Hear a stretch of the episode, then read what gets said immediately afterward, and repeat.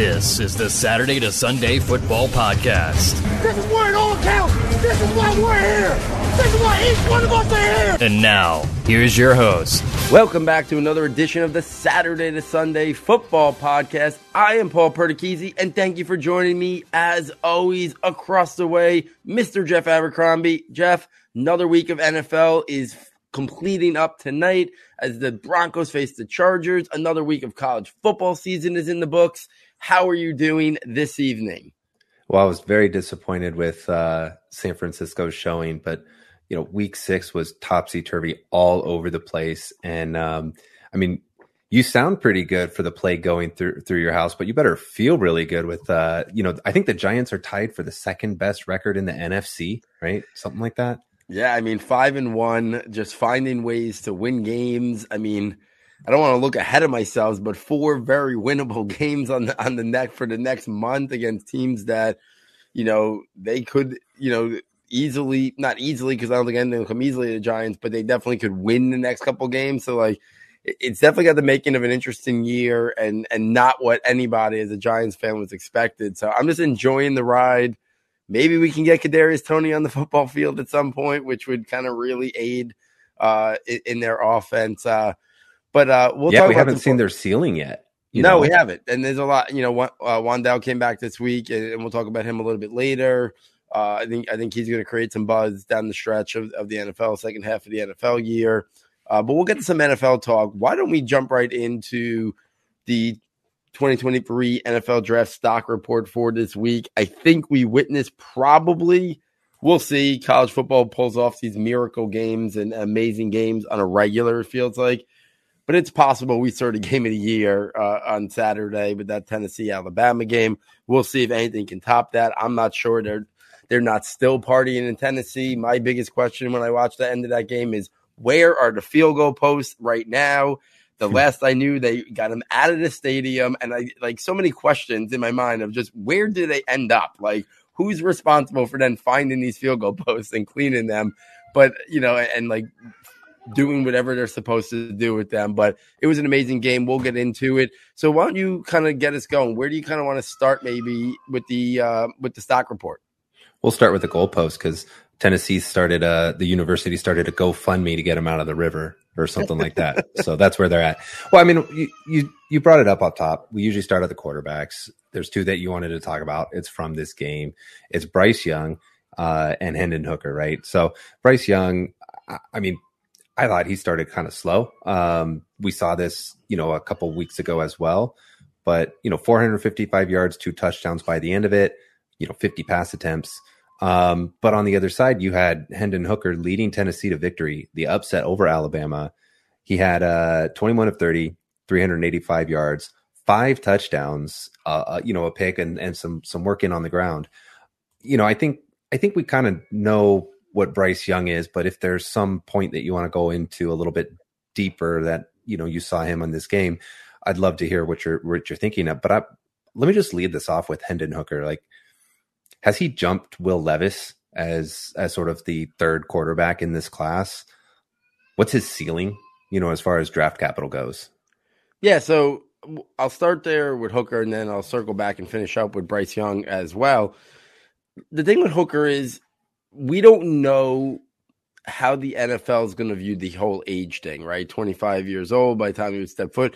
I don't think they're going to look at it like after the Brandon Weeden debacle. Like, I don't think te- NFL teams are going to look at him and think that he can't be a starting quarterback at the next level, like a guy that we invest somewhat decent draft capital in because of his age. I think, you know, what he's doing this year in the SEC, and who's to say Tennessee's not riding some magical ride this year where we're going to see them face Georgia and we're going to see him in more big games. And if he continues to shine in those games, I think people are going to overlook the age thing, especially for quarterbacks, because it's not like quarterbacks hit a wall at 28 or 29 or anything. So it's going to be interesting to kind of see, you know, certain teams may knock that or dock it a little bit more than other teams. And then does that move the needle a little bit? You know, I keep coming back to I think Will Levis has been good this year. I don't think he's been exceptional. I don't think he's been great. But then you hear people like who, you know, who does who do have sources, and you know, like I mentioned, Jordan Raanan on the, the Giants podcast, and my guess is his sources are probably the draft people at ESPN. But McShay and Kiper, like those people have ears to the ground. They hear things, right? And I think it was you brought up a couple weeks ago that the CBS sports people had Will Levis as like number one in their mock draft. So like I could see a scenario where I have Hooker ahead of Levis. But if people are, are are thinking that Levis could legitimately be the first pick in the draft, and like those are coming from some reputable sources, I have a hard time thinking that that's where it's going to end up. Whether or not when I do a deep dive on Hendon Hooker, I kind of see where I put him. Uh, is he third? Is he fourth? Is he fifth? Like you know, I, I that's I think to be determined for me. But when you look at Hooker, I know there was, I know it's the age thing. I'm pretty sure there was some off the field stuff or some character stuff that maybe was also knocking him. I don't, I don't, I don't know enough about that to, to speak on it in any way, shape, or form. But when you just watch him on the football field, and we've talked about this briefly, and we are going to do a full deep dive sooner rather than later on Hendon Hooker, is he's got the size, he's got the frame, he's got the athleticism, he's got the ability to make plays with his legs and his arm. He can buy time in the pocket. He's tried to, I think he does a pretty good job of keeping his eyes upfield as he starts to move. Like in, and his ball placement this year has dramatically increased, impressed in, compared to some of the questions that were there prior to this year. The accuracy. So, I mean, for him, it's just like skyrocketing his value and more games like that against tough SEC opponents. It, it's going to be hard not to catapult him and see a team taking him in the first round. Uh, and then Bryce Young, yeah, he started out slow in that game, but I do think we also saw the best of Bryce Young in that game in terms of his creativity, in terms of making things happen. Uh, yes, the size is never is always going to be a detriment, but he finds a way to navigate the pocket. He's like a problem solver slash like we talk about problem solving all the time. Like Bryce Young is one of the better problem solving quarterbacks I feel like I've seen over the last handful of years you know, even at his, you know, height and stuff in terms of at times maybe, you know, balls being batted down. He just does such a good job of buying time, sliding, understanding like how to change the velocity of the throws. So I thought it was I thought it was while they got the loss, I, I watched that game and thought to myself, this is why a team's gonna fall in love with Bryce Young, what he can bring to the table. Uh, he doesn't check all the boxes in terms of the physical traits, but I think in terms of the quarterbacking skills, uh, he's gonna he's gonna a team's gonna look at him and think that he could be their guy, their their point guard, their you know their leader who kind of makes the whole you know kind of the engine to their offense that they want to run, especially if it's like up tempo, spread the field, get it out quick. Uh, I think that could be Bryce Young. So I walked away with that game thinking that the the traits that we like about Bryce Young, they're still there. They're very high, even in a year where things have not came as easy to Alabama without those elite elite skill players. I think the only reason why they've been even where they have been is because at times Bryce Young just kind of wills them to keep that offense being as productive as it is, even though they don't have the horses like they usually have. Yeah, and I think uh, that's the crazy part um, because it seems crazy to say Alabama is sort of a little bit bare at the cupboard, especially when you say in reference to, you know, Ohio State, if we're, if we're doing, you know, the young Stroud comparison, right?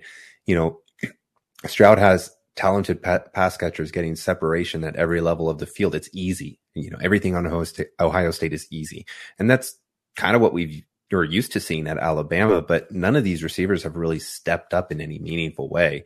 And so it just makes the the problems that Young is solving more difficult, which, you know, is is sort of that catch 22. Okay, maybe he doesn't have, you know, otherworldly um production on the level that, you know, we you'd see with like Joe Burrow and Ja'Marr Chase and uh, Justin Jefferson, you know, just on that magical season, right? I mean, you know, with Alabama and, and their receivers, it just seems kind of crazy that, um, you know, he's able to put up almost 500 yards and, you know, Jermaine Burton is only getting like 50 of them. And he's sort of the highlight name of the receiving core at the moment. I mean, we have a couple underclassmen there, but again, nobody's really like stepped up in where you could say, oh, that's a top 10 receiver in college football right now. Right. And so I just think that's, um, that's crazy. I, for Hooker, I mean, I really, I really have to get deep, strong eyes on him. I, I just, you can't ignore. I mean, we, we we've talked about him for a couple weeks already, um, and so we're not ignoring them. But you know, when you come out and you beat Alabama, and there's a you know half of the NFL is in attendance, I you know you're you're making waves. You know, I wouldn't be surprised if what we see, you know, we there was still a lot of love for Sam Howell last year at this point, right? Things like that. The the landscape can really shake up and and that that's the type of performance that's going to do it, right? Levis hasn't done that at all this year. I mean, he's played pretty well at times and and he's got some some good plays on on film and and beautiful deep ball, et cetera. But what Hendon Hooker just just did last weekend, you know, is is it put it put every you know draftnik on alert. I mean, most draftniks probably were there, but you know the NFL is on alert. They there's a reason a half a, a half the NFL was at that game. So um, let me just run down and and why don't we take it to a couple pass catchers and you know I will highlight first that Boutte got over 100 yards for the first time this season. That that's great to see. Hopefully, like Quentin Johnston, this is you know signs of more happening, more integration in the offense. You know, and speaking of Johnston, he he hit um, eight catches for 180 yards and a touchdown. TCU upsetting Oklahoma State, and you know taking you know making a serious threat for um, you know the the championship for the the conference championship there. Um, but I wanted to we we've talked about Xavier Hutchinson as like a guy on our watch list, somebody to keep an eye on, guy who's you know producing. I really wanted to to center in on him just a little bit. So 10 catches, 154 yards uh, this past weekend. And he hasn't had a single game this year under eight catches, and he hasn't had a single game under 84 receiving yards. I, I mean, that, he is the most consistent producer in college football at the wide receiver position to date. Phenomenal. Um, so I had to get eyes on him. Um, Iowa State didn't quite pull off the upset there on Texas, but Hutchinson was a big part of of their effort that getting them close. Um, so I went in and looked in it, and and so he is getting schemed up a little bit. It's kind of to be expected when this player's pretty much the entire engine of your offense. Um, you know, when I saw him, it's really hard on the broadcast angle to to get some nuance, but you know, he's he's he was always kind of in a soft spot of the zone. He was always attacking the ball with his hands away from his frame. You know, really seemed he had a couple drops that that seemed a little weird, but I think that's more of a focus issue because you know the way he attacked the ball. I think I think he's going to be a pretty reliable hands pass catcher at the NFL level. Um, he was always tending to make contested catches though, and and that's always impressive. But you know, it's it's not the all twenty two tape; it's the broadcast angle. But but what you don't see that separation, you're wondering, does he? You know, can he do that? Can he do that at an NFL level? and that's a big question. Um, there was one rep that you know the angle was sort of zoomed out enough where you could just see him getting jammed at the line and, and had no solution to kind of get off this this DB. So there's potentially some concerns there, and it's going to be an interesting profile because he's one of the more productive wide receivers this year. Um, but I think it'll be really interesting to see from a film perspective where does he end up slotting into the rankings.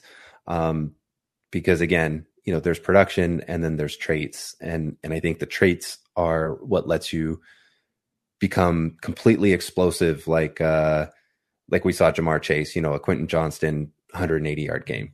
Do you have anything to add on the pass catchers there? Yeah, I mean, the one thing I'll say is I do think this, this is going to be a weird year that you're not going to see the a lot of the, the high level traits guys that we've been talking about for a long time aren't going to have gaudy stats unless they really have a super strong finish to the year, right? If all of a sudden Quentin Johnston starts dropping, you know, 150 a game, then sure. But you know, I don't see a scenario where Kayshon Boutte is going to have some great statistical s- season, right? And if at some point does he shut it down? Like, I don't think it's out of realm of possibility, right? Like, I don't think we'll, I don't, even if LSU makes some type of bowl game, I don't think we'll see, you know, Booty playing in that bowl game. Uh, we'll see about some of these other guys. So it's going to be one of those things that you're going to have like the analytical people, like the people like, you know, you're just talking about, like Hutchinson's going to have a tremendous market share, right? Like there's no doubt about it. Like the analytics is going to show, you know, elite, elite level production. But the traits, I think, are going to be whether or not, and I don't know, I, I don't want to speak on him enough because I haven't put him through enough of a deep dive to to really say where he falls with his traits compared to some of the other guys. Obviously, I've I've seen him He's been very productive. The stats are fantastic. The consistency is fantastic. But the where he's going to fall is going to be interesting because a lot of the wide receiver drafting, I think this upcoming draft is going to be about traits. It's going to be about how you fit with the offense, right? We've already talked about, we know it's going to be a ton of great slot wide receivers. And it's like, where do you pick these slot guys? Because they're going to be there's going to be different levels of guys going in round one, round two, round three, somewhere early on day three.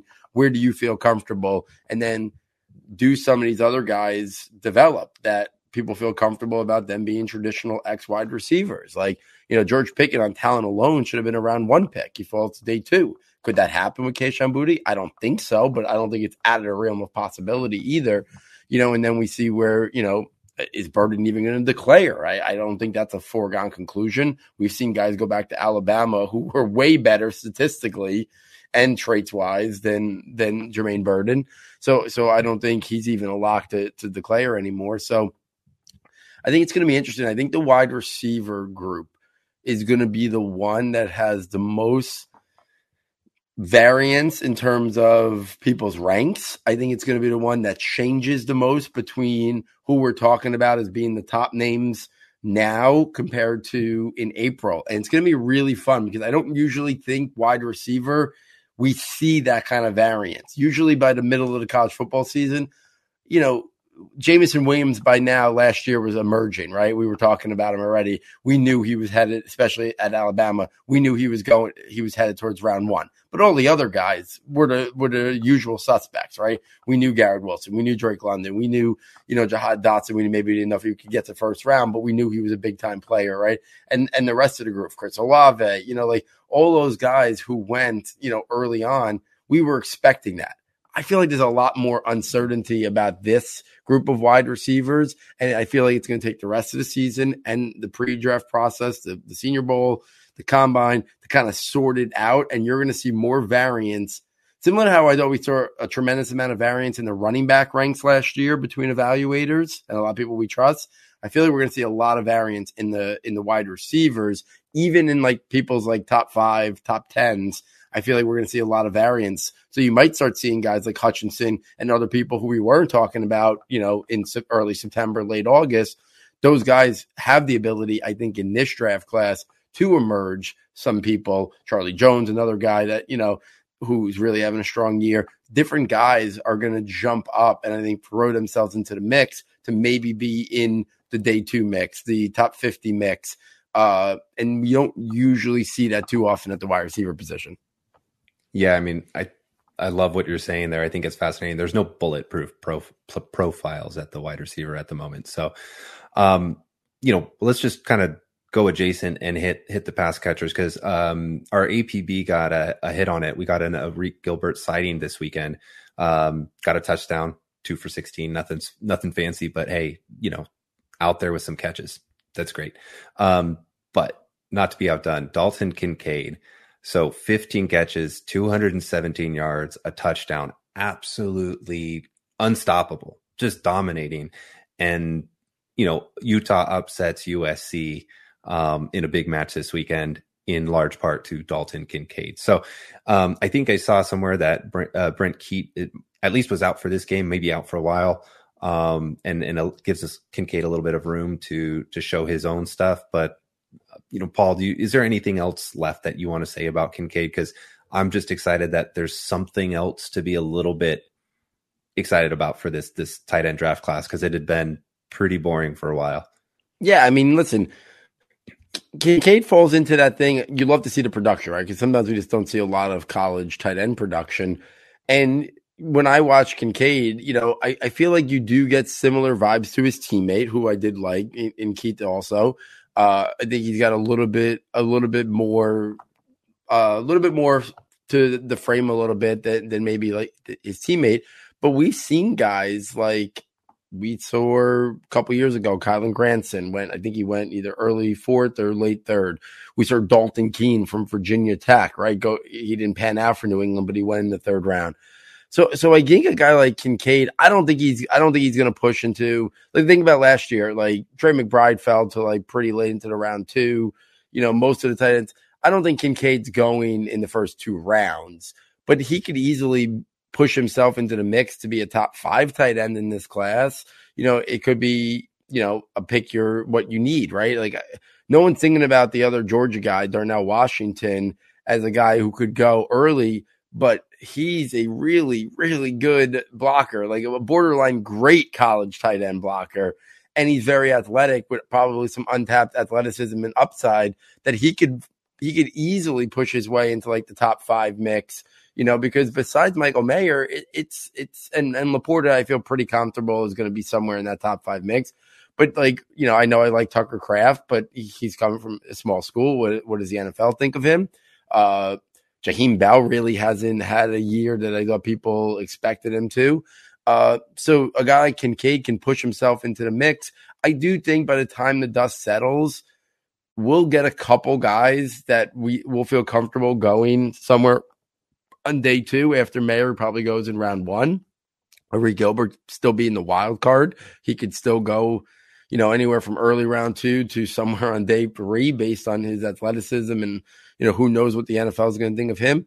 But, but I think Kincaid, you see, when you see a tight end put up that production in that game, right? That was a big game. That wasn't coming against some no, you know, some team that, you know, isn't a legit contender it, it does raise the eyebrows. And for a tight end, when you put a performance like that, I think that does open up some eyes because you just don't see games like that from tight ends at the college level, right? So, so I think Kincaid's an interesting prospect. If, if I was going to guess right now, my guess is I still think he probably ends up going early day three, but I do think he could theoretically push himself into the mix to be considered somewhere in round three. Uh, but I could see this year it being a little bit of more of a early day three tight end range than than last year. We had that little mini run, you know, late in day two. Uh, I'm not sure we get like five or six guys in the first three rounds. I could see a little bit less this year, and maybe then Kincaid is somewhere early on day three. But you know, if teams are looking for, you know, pass catchers, you know, at the tight end position, he he offers an intriguing skill set that some teams might think that he fits well with what they have currently on the roster. Yeah, it was clearly his best game, and and again, just just from the highlights, he was pretty much unstoppable. Um, you know, to help help Utah's passing attack there. You know, unless let me just do. You know, we we sometimes do that two minute drill rapid fire. You know, the running backs are the running backs. There's nothing entirely new there. You know, we saw a good game from Tank Bigsby. It's always something nice to see, right? uh, showing he still has it a little bit. You know, 21, 79 and two. You know, it's you know with Auburn all you know kind of being a little bit of a train wreck. Seeing a good game come up here and there for Bigsby is always nice to see. You know, Chris Rodriguez, a name I highlighted here. Um, you know, I think it's only his second game back from from suspension or something, but you know, 30 for 196 and two again in that um, you know big big Kentucky attack there. Um, I, you know, if there's anything you want to kind of dig into, I'm I'm happy to kind of you know go ahead and and give ourselves a little bit more time for the NFL side of things too after hitting the Devy watch list. Do you have anything that you know from a running back that you wanted to highlight? Yeah, the only thing I'll say is, listen, Chris Rodriguez is a guy that me and you talked about. I personally like him better than a guy like Zach Charbonnet. I think that's a little bit hot takeish in terms of what's out there in, in terms of the Devy community. But I do like Rodriguez as a guy who I think would be an intriguing early date three pick, similar to where Dameon Pierce went, you know, similar to where I know Brian Robinson snuck in right at the end of round three, but similar to how a team viewed Brian Robinson. I like Rodriguez for that kind of role. So I'm I'm intrigued by him. It was really nice to see Tank Bigsby, especially you know, against Ole Miss, he was really that Auburn offense. So I think that kind of game re elevates Tank Bigsby stock a little bit as a guy that, yeah, warrants going somewhere on day two because of his skill set. And then while Quinshon Judkins continued to impress, so did Zach Evans this past mm-hmm. week. Finally had, you know, a big game after a couple, you know, lackluster games over the last couple weeks. Maybe it was injury related, maybe it was Judkins related, maybe it was a combination of both. But 21 carries, 136 yards, and a touchdown, and a big win. Uh, you know, and an impressive performance for Zach Evans there. So I thought Evans' performance and Bigsby, and I'll throw Eric Gray into the mix, who continues to really produce this year for that for that Oklahoma team. Uh, those are guys that I think were unlike the wide receivers where things are kind of up for grabs. I feel like the running backs are kind of solidifying, holding steady in terms of the guys that we thought were going to be the top guys. I think most a lot of people's top eight, top tens in the running backs will have the same names and then juggle the order. Where I don't think that's going to be the case at the wide receivers. I think the running backs have done a pretty good job, the top guys, at, at producing this year. And I think those are going to be in most people's like pick a number top six, top eight, top 10.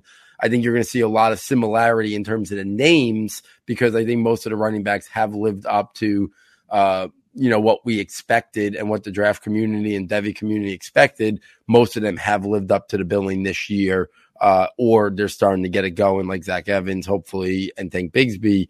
Uh, I don't think there's as, as, much uncertainty at the running back position as at the wide receiver.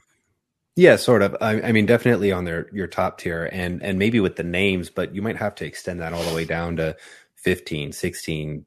I mean, it, it's a giant middle class at the running back position, vying for a very limited amount of day two draft capital. Right? We know not 15 running backs are not going to go in day two, and I wouldn't be surprised if I had a dozen or plus graded that you know, I think worthwhile of that, especially with a guy like Chris Rodriguez, you know, who who might just be like a souped up uh, Jerome Ford.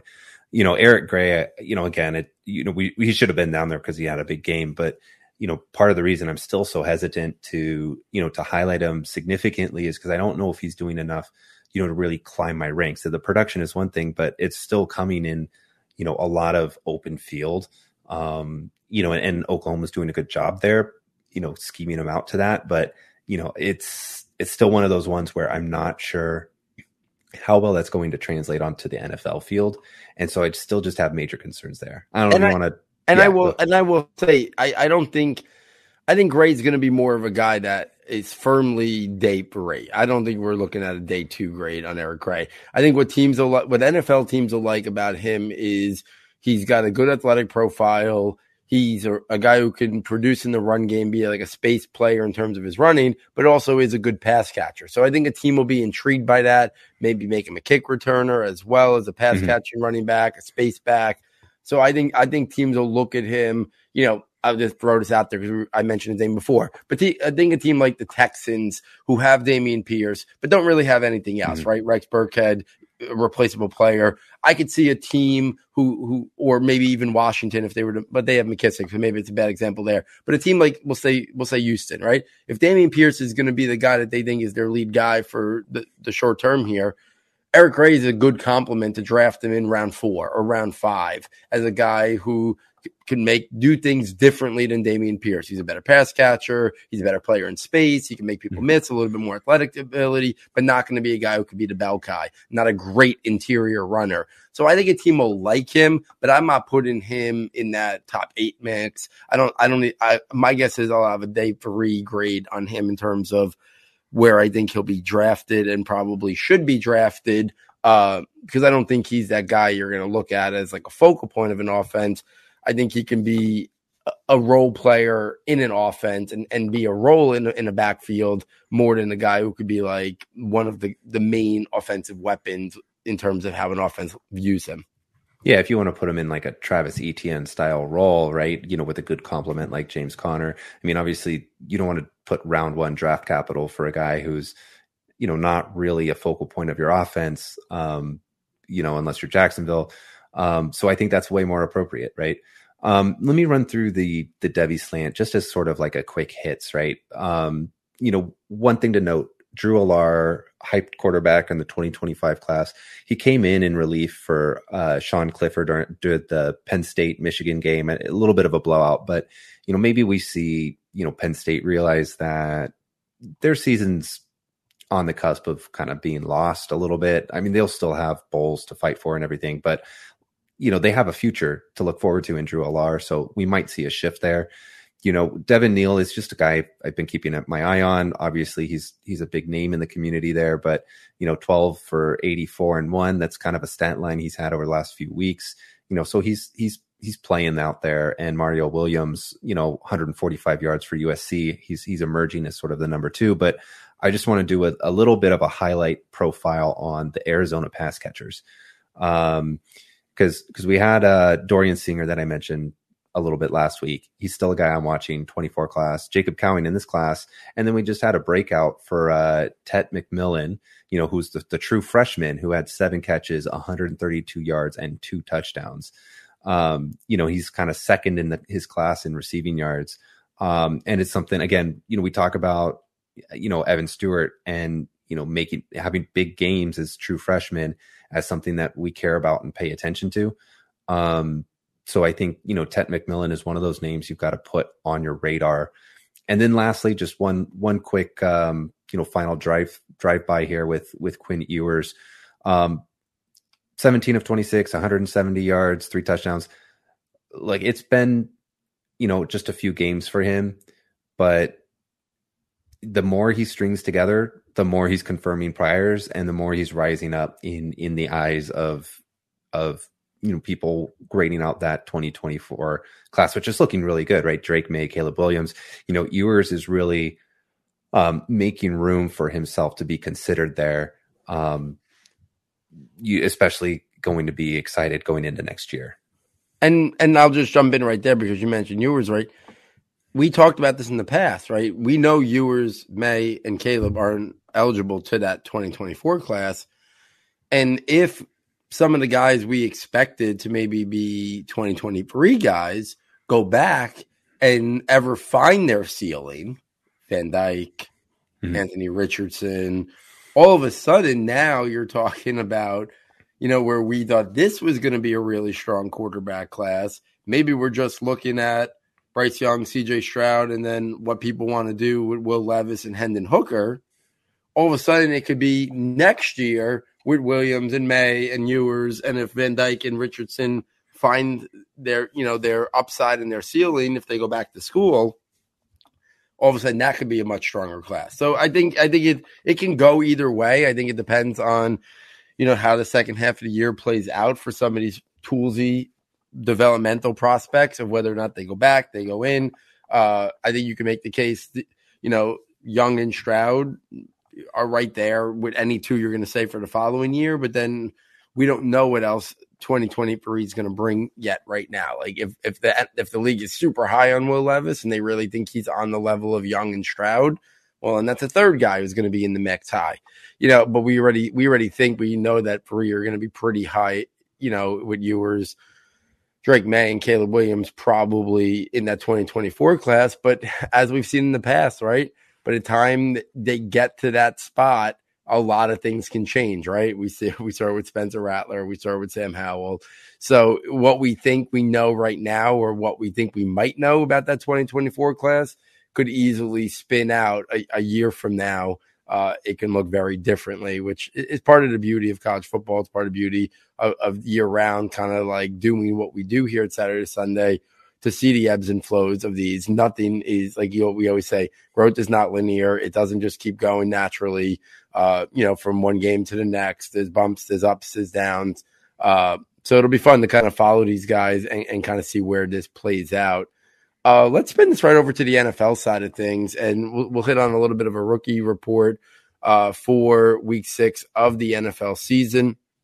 Guys that I really wanted to talk about: Kenneth Walker in his first game as the lead ball carrier with, uh, you know, Rashad Penny unfortunately out for the year. Twenty-one carries, ninety-seven yards, and a touchdown. Also chipped in with two catches. I mean, twenty-three touches Seattle's playing much better than I think anybody expected them to, including, you know, even though their defenses at times have been bad, this past week. They, they played pretty well. Maybe it was more the Cardinals, you know, lackluster offense. But Kenneth Walker is going to be a guy, or Ken Walker, if that's what he goes by now. He's going to be a guy that is going to see heavy workload this year, and where year one was always kind of up for debate in terms of how much value he would have as a rookie. I think he's going to end up being an RB two. And I think the sky is really high for where we should have him ranked moving forward. You know, listen, I personally think I personally like Kenneth Walker more coming out of college than I like Javonte Williams. And I wasn't as bullish as some people by who who bumped Javonte Williams right to the top, you know, tippy top of dynasty rankings. But I will say, if that's what people do with young running backs, I'm not sure that Kenneth Walker shouldn't be by the by the time this offseason rolls around in people's top six, top eights, top tens, if that's what they were doing with Javonte Williams last year. You know, they have Lockett and Metcalf there. My guess is eventually there'll be a different quarterback, but even even if we just take the quarterback situation out of it for right now, I don't think Javonte Williams is this clear better runner than Kenneth Walker. I actually, like I said, I preferred Walker slightly coming out of college. I think he can handle a heavier workload. We've never seen Javonte Williams handle a heavy workload. So I think I think Ken Walker ceiling really high on Ken Walker moving forward.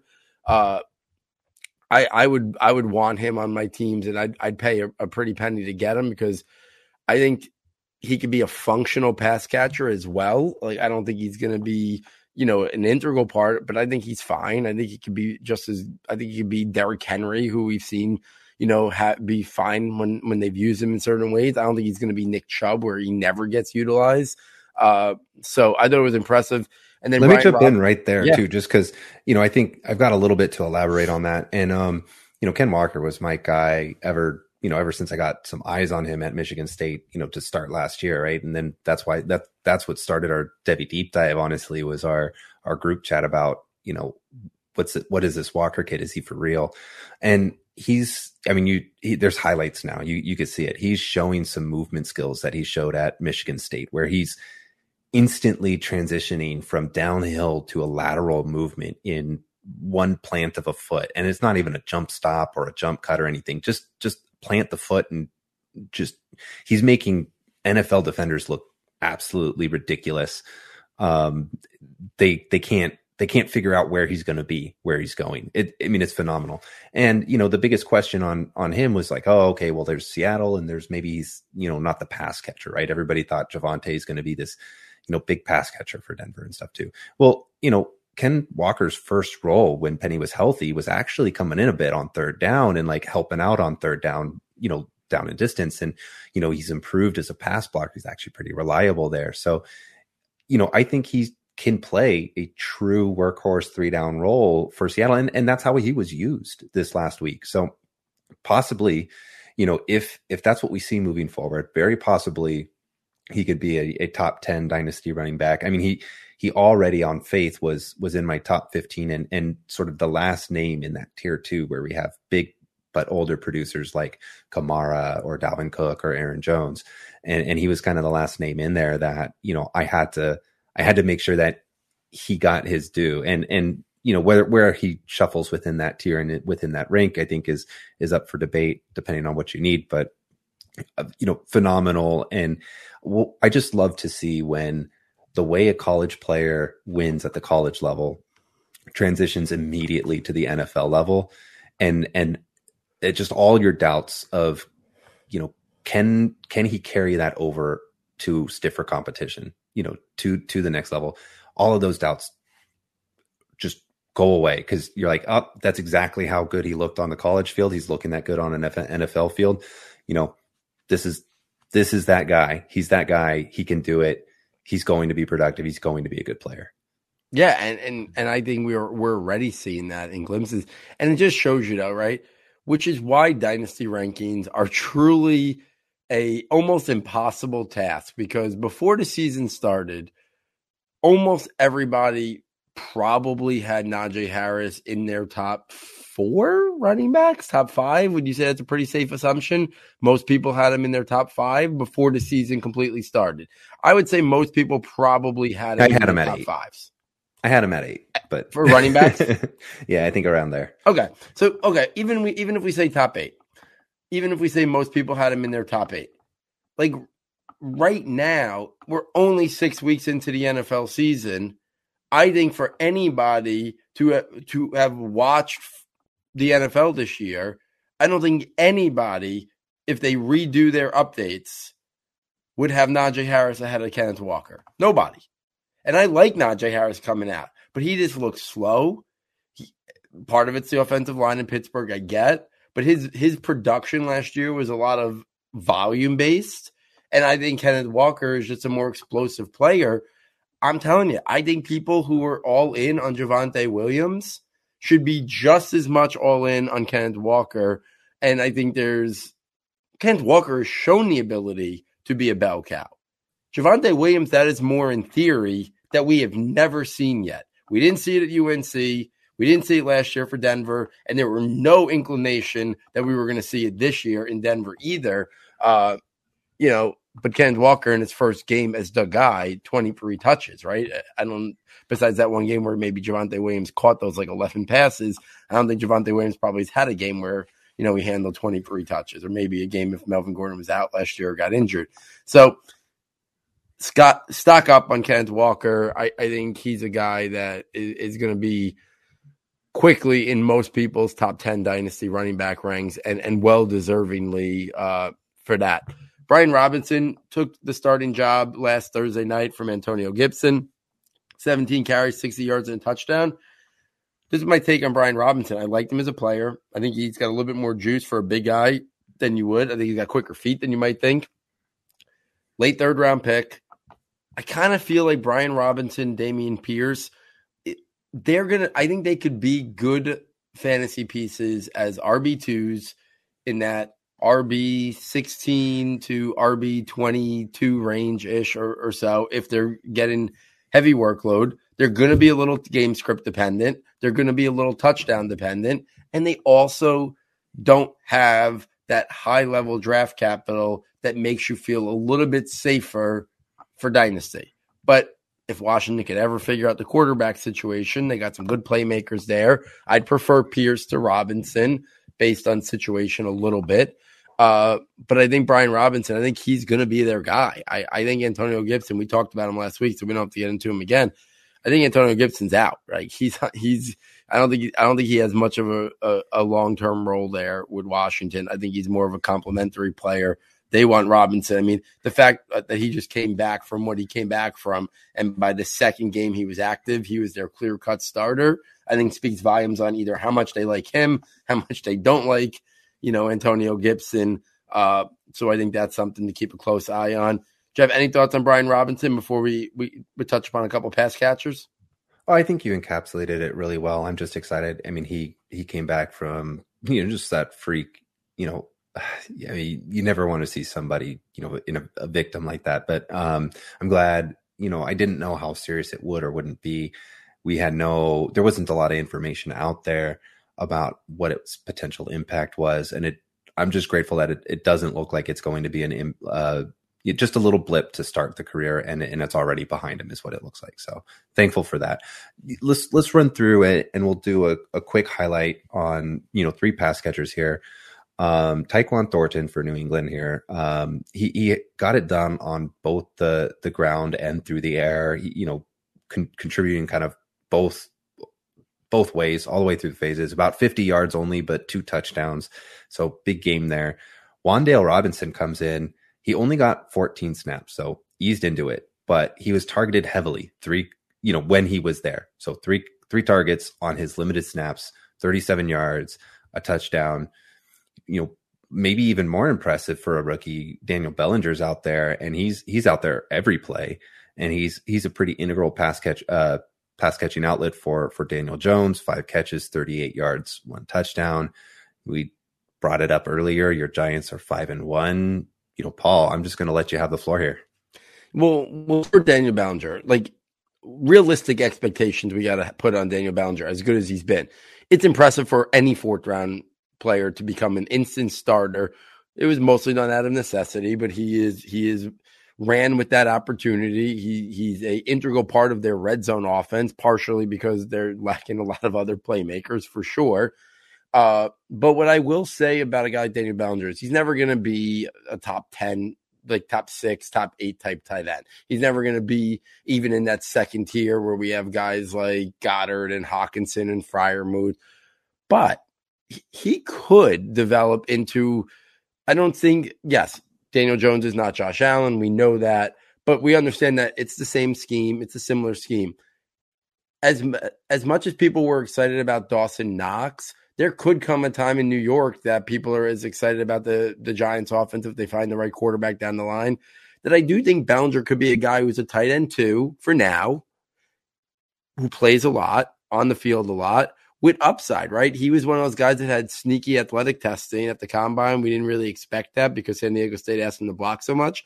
So I do think he's a guy that, like, if you tell me in a couple years people view him in fantasy like they kind of view Dawson Knox to start this year, as like a fringe tight end one, tight end two on a good offense, if that's where hopefully this Daboll, you know, you know, offense is going to lead down the line. I could see that. And this is a fourth round guy that probably could still be gotten in most dynasty leagues, probably dirt cheap.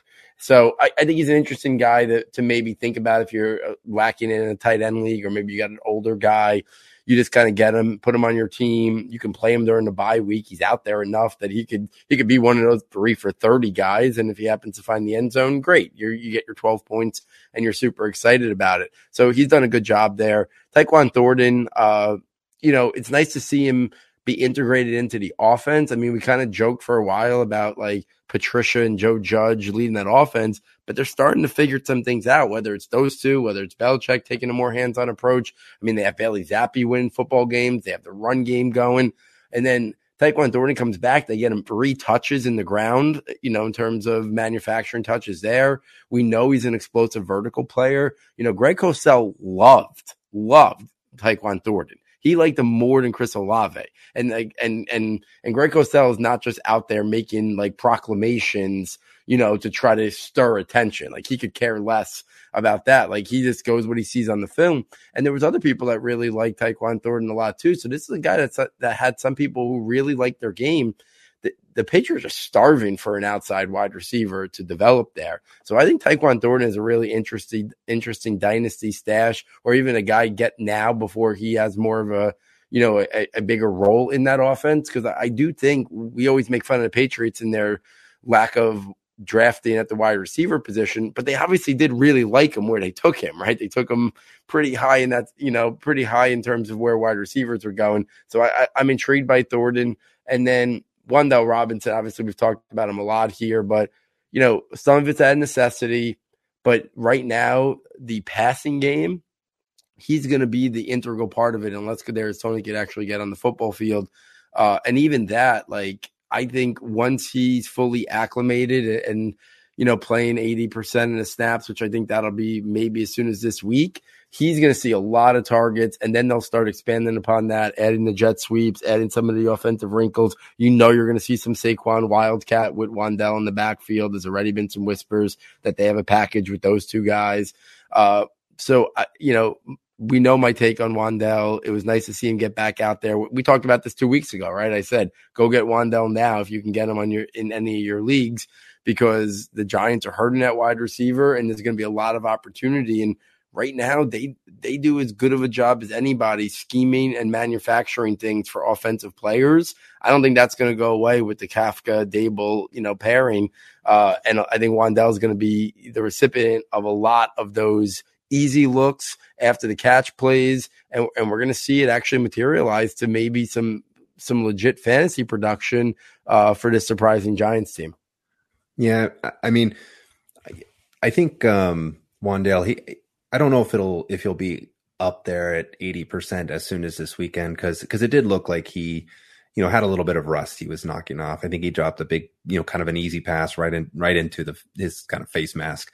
Um you know, so I, I think it's just going to be, I want to see him take the steps that we saw all of these other rookie wide receivers take. He's a little bit behind him, about a month, but due to injury, but there's no doubt that that opportunities there for him to take. And I think he will be an integral part of that offense sooner rather than later. you know, and just as far as Tyquan Thornton goes, well, you know, I, it was great to see him integrated in and, and we made fun of New England a lot this offseason. And I think part of it was trying to install a zone scheme for an offensive line that's run gap super effectively and gap runners.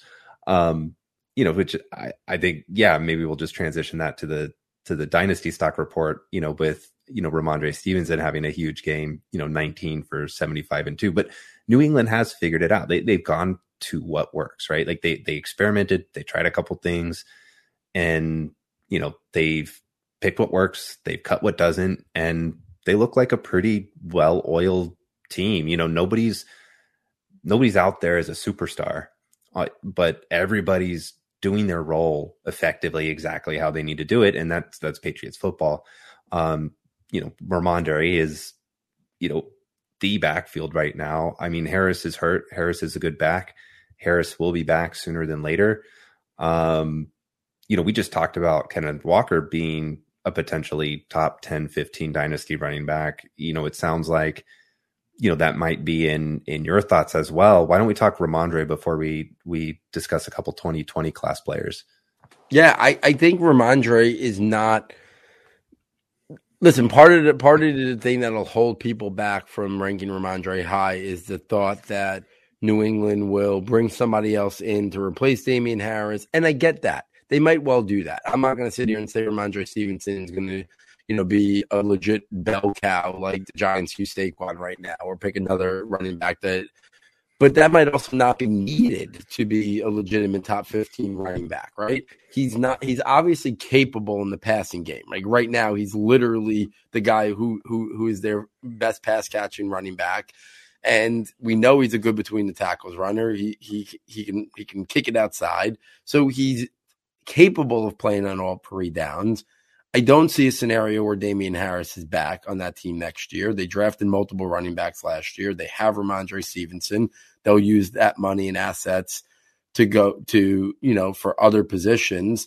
So if you look at it, I think Rhamondre Stevenson, you know, two more years on his rookie deal, I think he's going to be the guy there. You know, they'll mix somebody else in. Maybe next year it's Pierre Strong a little bit. Maybe it's somebody else but but they probably will go with what they have on their roster for the most part, just without Damien Harris.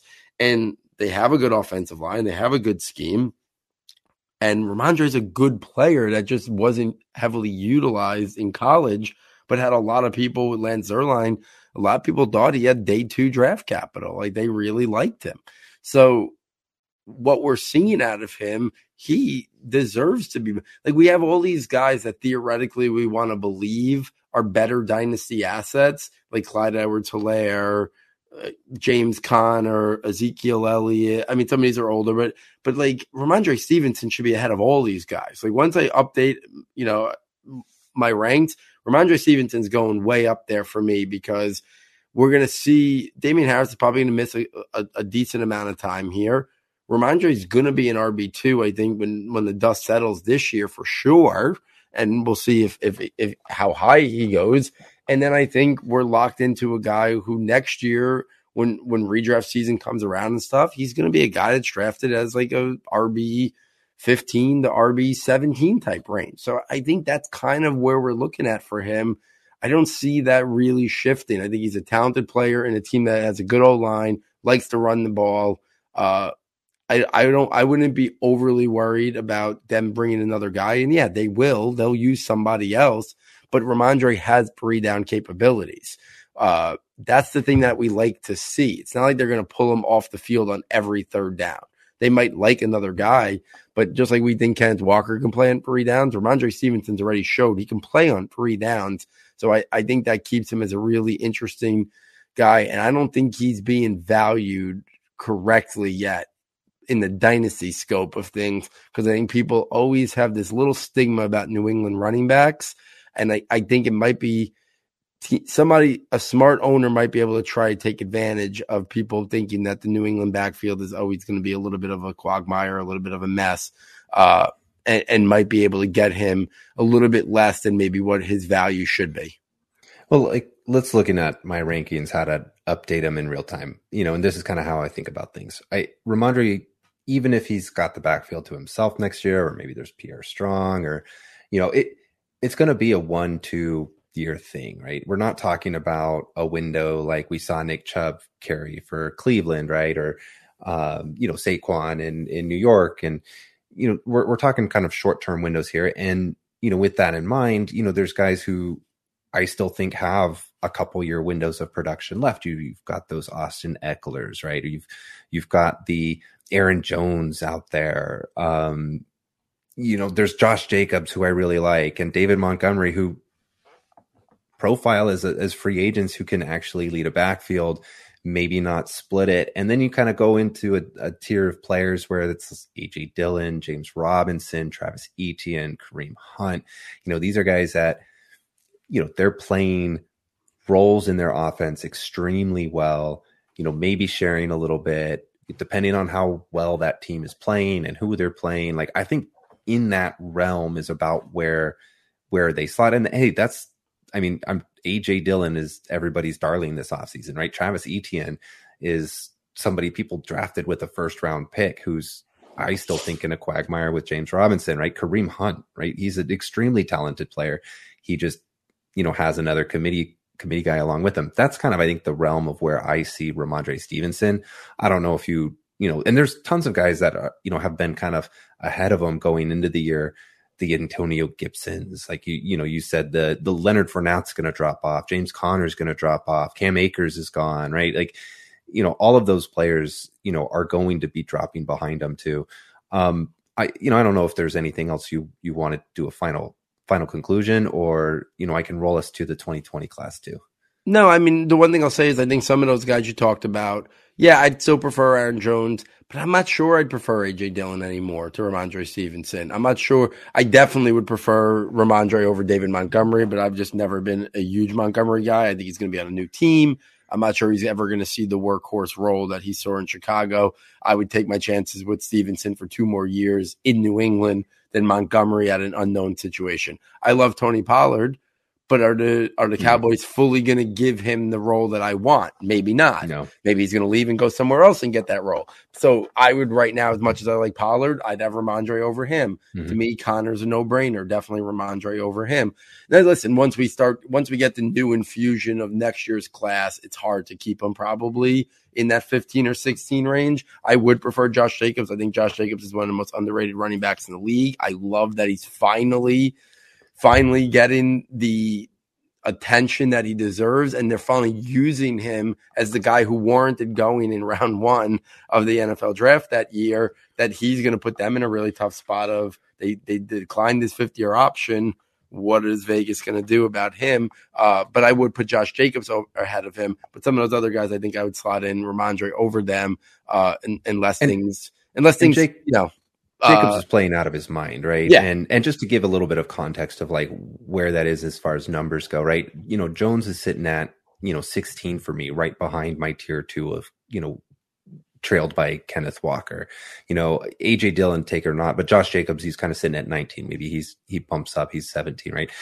And okay, so maybe a guy like Derrick Henry, who's above him, falls out due to age. But we're gonna have Bijan Robinson and Jahmyr yeah. Gibbs and everybody coming in over him too. So he's going to be that, you know, mid high twenties kind of thing. You know, maybe low twenties. You know, when it's all said and done. But but that's about where we'll probably what where he'll about settle in for me. I think for the next two or three years. Let me let me transition to us because you know we're talking about shuffling rankings and and there's a lot of shuffling to do right one of the other guys that i think i, I have a, a pretty optimistic viewpoint on about his talent is j.k dobbins but you know, here he is, he's working his way back and he's out of the game because his knee stiffened up on the turf. You know, CEH is there and and Edwards-Helaire was, you know, everybody was pretty excited about starting him. He was always scoring touchdown. He was getting him 20 fantasy points. And once those TDs evaporated, right? Once he stopped scoring touchdowns, he's leaving a massive hole in your starting lineup. He, he's getting nine carries for you know, a handful of yards and, and nothing through the, the passing game. And then Cam Akers just out. I mean, in a, in a week, right? Like I have always thought Henderson was still potentially the better back, but maybe not the the one with the most upside for the Rams. you know, and and I think even Sean McVay was somewhat committed to trying to get Akers to work for them in that offense. I mean, you know, just just the past week, he had all 13 carries for the Rams on the ground. You know, Henderson had nothing. He had no no carries on the ground. He had a couple targets and, and catches. And then just bombshell this weekend where, you know, Akers is inactive, not at practice, not at, not active for the game. He's on his way out. We have no idea what's going on. You know, what is this personal thing? You know, is he upset with the team's utilization of him? I'm not sure because he got all the work the week before. Um, you know, where do we even put him? It's just it's this big shuffling of and, it, and it's a reminder too. Like we can be really excited about this upcoming 2023 class. We were and even for a while, for a year or two, that 2020 class looked phenomenal. Those first two years, they were hot commodities, trying to get your hands on J.K. Dobbins, trying to get your hands on, you know, Edwards-Helaire. And, and honestly, like from that expectations, when we're looking at it like two to three years later, it's kind of disappointed. And I don't know that you could look at any of these players and be really excited about what their outlook is moving forward I'm still burning a candle for J.K. Dobbins. It it just it makes me really sad to talk about him in a negative fashion because I think his play style was one that I was just I, I was absolutely in love with him as a runner coming out. Um, you know, but but the reality is a reality that he's not he's not doing that on the field right now. And players like Kenneth Walker are right. Um, players like Rhamondre are. Um, so Paul, like what do we what do we make of sort of the scraps of this 2020 class that they're shorn in tatters and you know this once perfect it, it's like a I'm, I mean I'm, thank I'm God thank God we thank God we still got DeAndre Swift and Jonathan Taylor so I know right? complete lost cause I'm but, sitting here with like my duvet and it, you know this is perfect white awesome duvet and it just like looks so good and then the dog comes sleeps on it and then you know it's all this hair and it's kind of like torn in little places and it's all lumpy now and goodness i mean that's the 2020 class is is this this, this sort of three year old duvet that needs an upgrade yeah, and and here's the thing. I love J.K. Dobbins. That year, DeAndre Swift was my one, and J.K. Dobbins was my two before Jonathan Taylor came into the picture as my number three. And but here's the thing that you know we just talked about Rhamondre. For me, Rhamondre's got to be ahead of all three of these guys, and the reason for it is we know what I think Rhamondre's role is going to be we don't know if Dobbins is ever going to get back to that player. Like he had one of those where it wasn't just the ACL, it wasn't just clean, it was other stuff, right? And we see guys come back from ACLs really fast now. When they when he wasn't back for preseason, when he was wasn't back for week one and week two, and then he was on like this snap count, and now the knee was you know kind of like flared up on him yesterday or whatever you know, we have to realize these contracts for these second year guys, uh, second round guys, it's only four years. J.K. Dobbins is going into his last year of his contract next year. Are we, would we be surprised if the Ravens, who have had no run game the last two years besides Lamar, don't invest in one of these fun backs? Even if it's in day two, Blake Corum, you know, right? Those type of guys. Well, Gus Edwards is coming back too. What, like, are, are we going to see a situation where you know like henderson in la who was out producing Akers, this this guy that's kind of been left for dead and forgotten you know james robinson to the travis etienne in drafts this year you know it, are we going to see gus edwards be out producing jk dobbins yeah, I don't think I don't think it's out of the realm of possibility for the rest of this year. And then you're talking about him going into his final year, and I don't. They're sure they're definitely not going to re-sign him before the year starts, right? So then, unless he was unbelievable in his fourth year, then maybe they'd consider it. But the truth of the matter is, he's had a lot of injuries. It's a position that people are very hesitant to give second contracts to, especially to injured players. They could go get somebody else. It's a loaded group. That might come as soon as this draft class, not wait till he's no longer with the team. So there's so many paths where Dobbins is the one that I felt best about like six weeks ago. But there's so many paths where Dobbins never materializes into the player that we thought he could after that first year. I don't think Clyde Edwards Helaire, I don't think the Chiefs are going to pick up his fifth year option. So Just like, you know, and I don't think he's going to have this tremendous year like Josh Jacobs is having next year. That's going to force the issue. I just don't think that's the player he is. And, and who was the other one? Oh, and Cam Akers. I mean, whether it's the injury, whether some other stuff's going on, like he doesn't look like the explosive player that, that we saw a couple years ago. And is he really going to fall into a situation that is that that's going to ask him to be the lead guy? Not really sure. So all of those guys would have been far and away over every New England running back prior to this season started. And now I don't see a scenario where if people are being honest with themselves and taking out the allure of how much we liked them a couple years ago, how anybody really could put CEH, uh, you know, Cam Akers or J.K. Dobbins ahead of a guy like Rhamondre who's been healthy, who's producing, who probably has the New England job for the next two years as least the lead of that job. Uh, and running backs, should we really be thinking more than two to three years? I mean, I don't even know if three years should, it should be in play. It almost should be almost two years, right? Because it's just these things just change so dramatically and so quick at the running back position.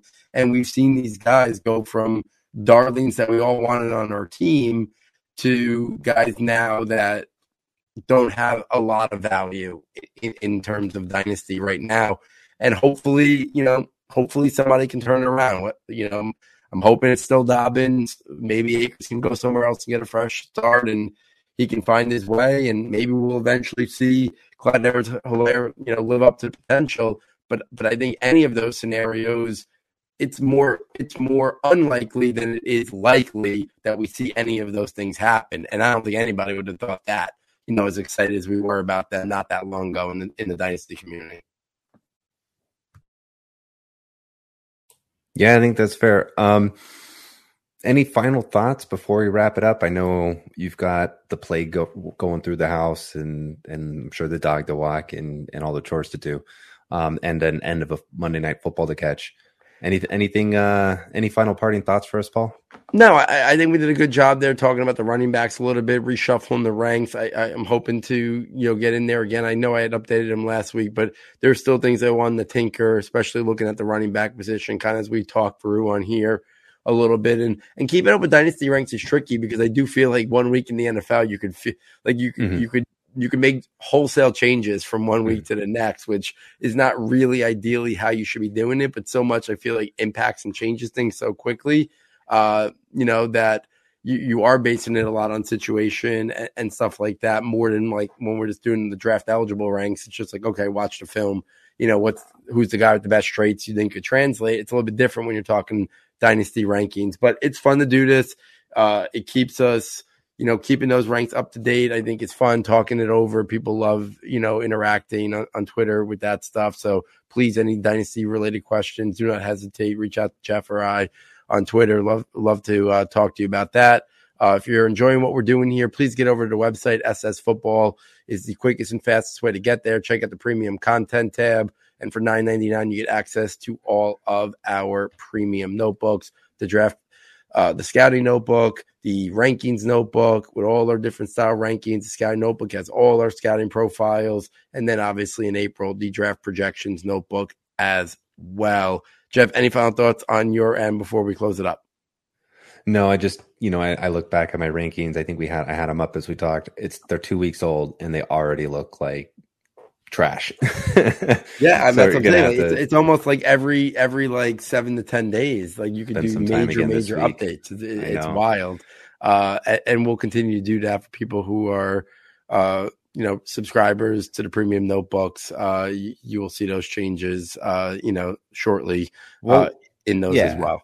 One final thought, just just you know, nothing with players or draft or anything like that, but from an NFL perspective I mean, this year, I, I said it was a topsy turvy weekend, right? I, I, mean, we had the Jets win, the Giants won, the Falcons won, the Seahawks beat the Cardinals. Like all of these teams that we thought, you know, might might be terrible are showing up to play, and and the parity in the NFL is right now is just, um, I, it's really exciting. I, I mean, to me, that's the storyline of the season so far. Not some, not something like Kansas City Buffalo, which was a great game and all, but I think I think the parity in the NFL is stealing headlines right now, and it just it's got me super excited.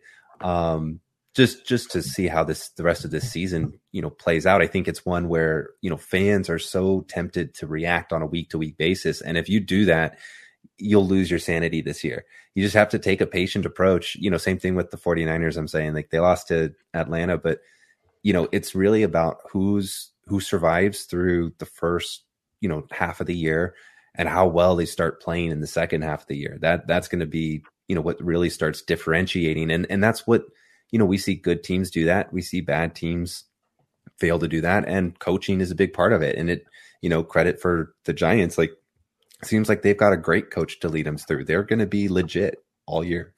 Yeah, it, it, it's fun.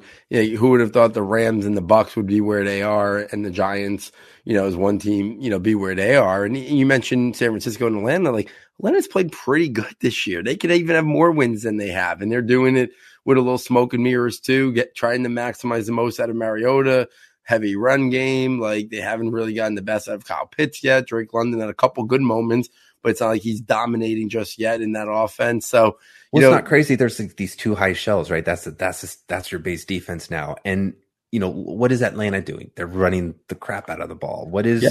you know what is Seattle doing? They're running the ball. What is New York doing? Like they're barely passing the ball. They don't have any receivers to throw to, right? Like I don't know. It's just it's um it it it has just created as as teams have geared up to stop the top offenses, the top teams in the league. All of these these other, you know, the Atlantas of the world, the Houston's with Dameon Pierce, you know, have been able to to come and step to the plate and say, "Hey, you know, this is how we're built. We don't have a quarterback that's going to sling it, so we're going to bully the ball." And and teams aren't adjusting to that. It, you know, it's, so it's fascinating. You know, like, like San Francisco isn't adjusting to, at you know, Atlanta's. They don't have the personnel. Like who's I'm San Francisco's injured, right, all over the place. But even then, you know, San Francisco has the better roster, and um, and they didn't step up to you know to be able to play that game, right? And and they don't, you know, teams aren't don't have they're they're they're formulating the answer for Buffalo for KC and Green Bay, right? Like they're formulating the answer to Green Bay, and we're, we're seeing Green Bay fail to be able to do anything with it. And um, you know, and then these other teams are just able to kind of take advantage to say, "Hey, hey, here's our, here's our spot. Let let's steal some wins.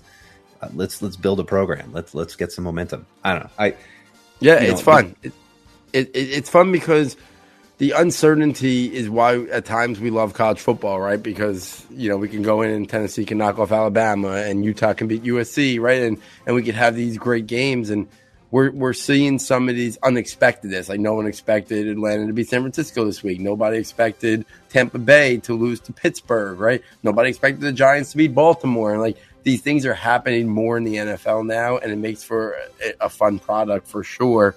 Uh, and it's fun to talk about it here each and every week with you as always. So, on behalf of Jeff, on behalf of our sound tech engineer, David Nakano, and myself, thank you for joining us, and we look forward next time taking you from Saturday to Sunday.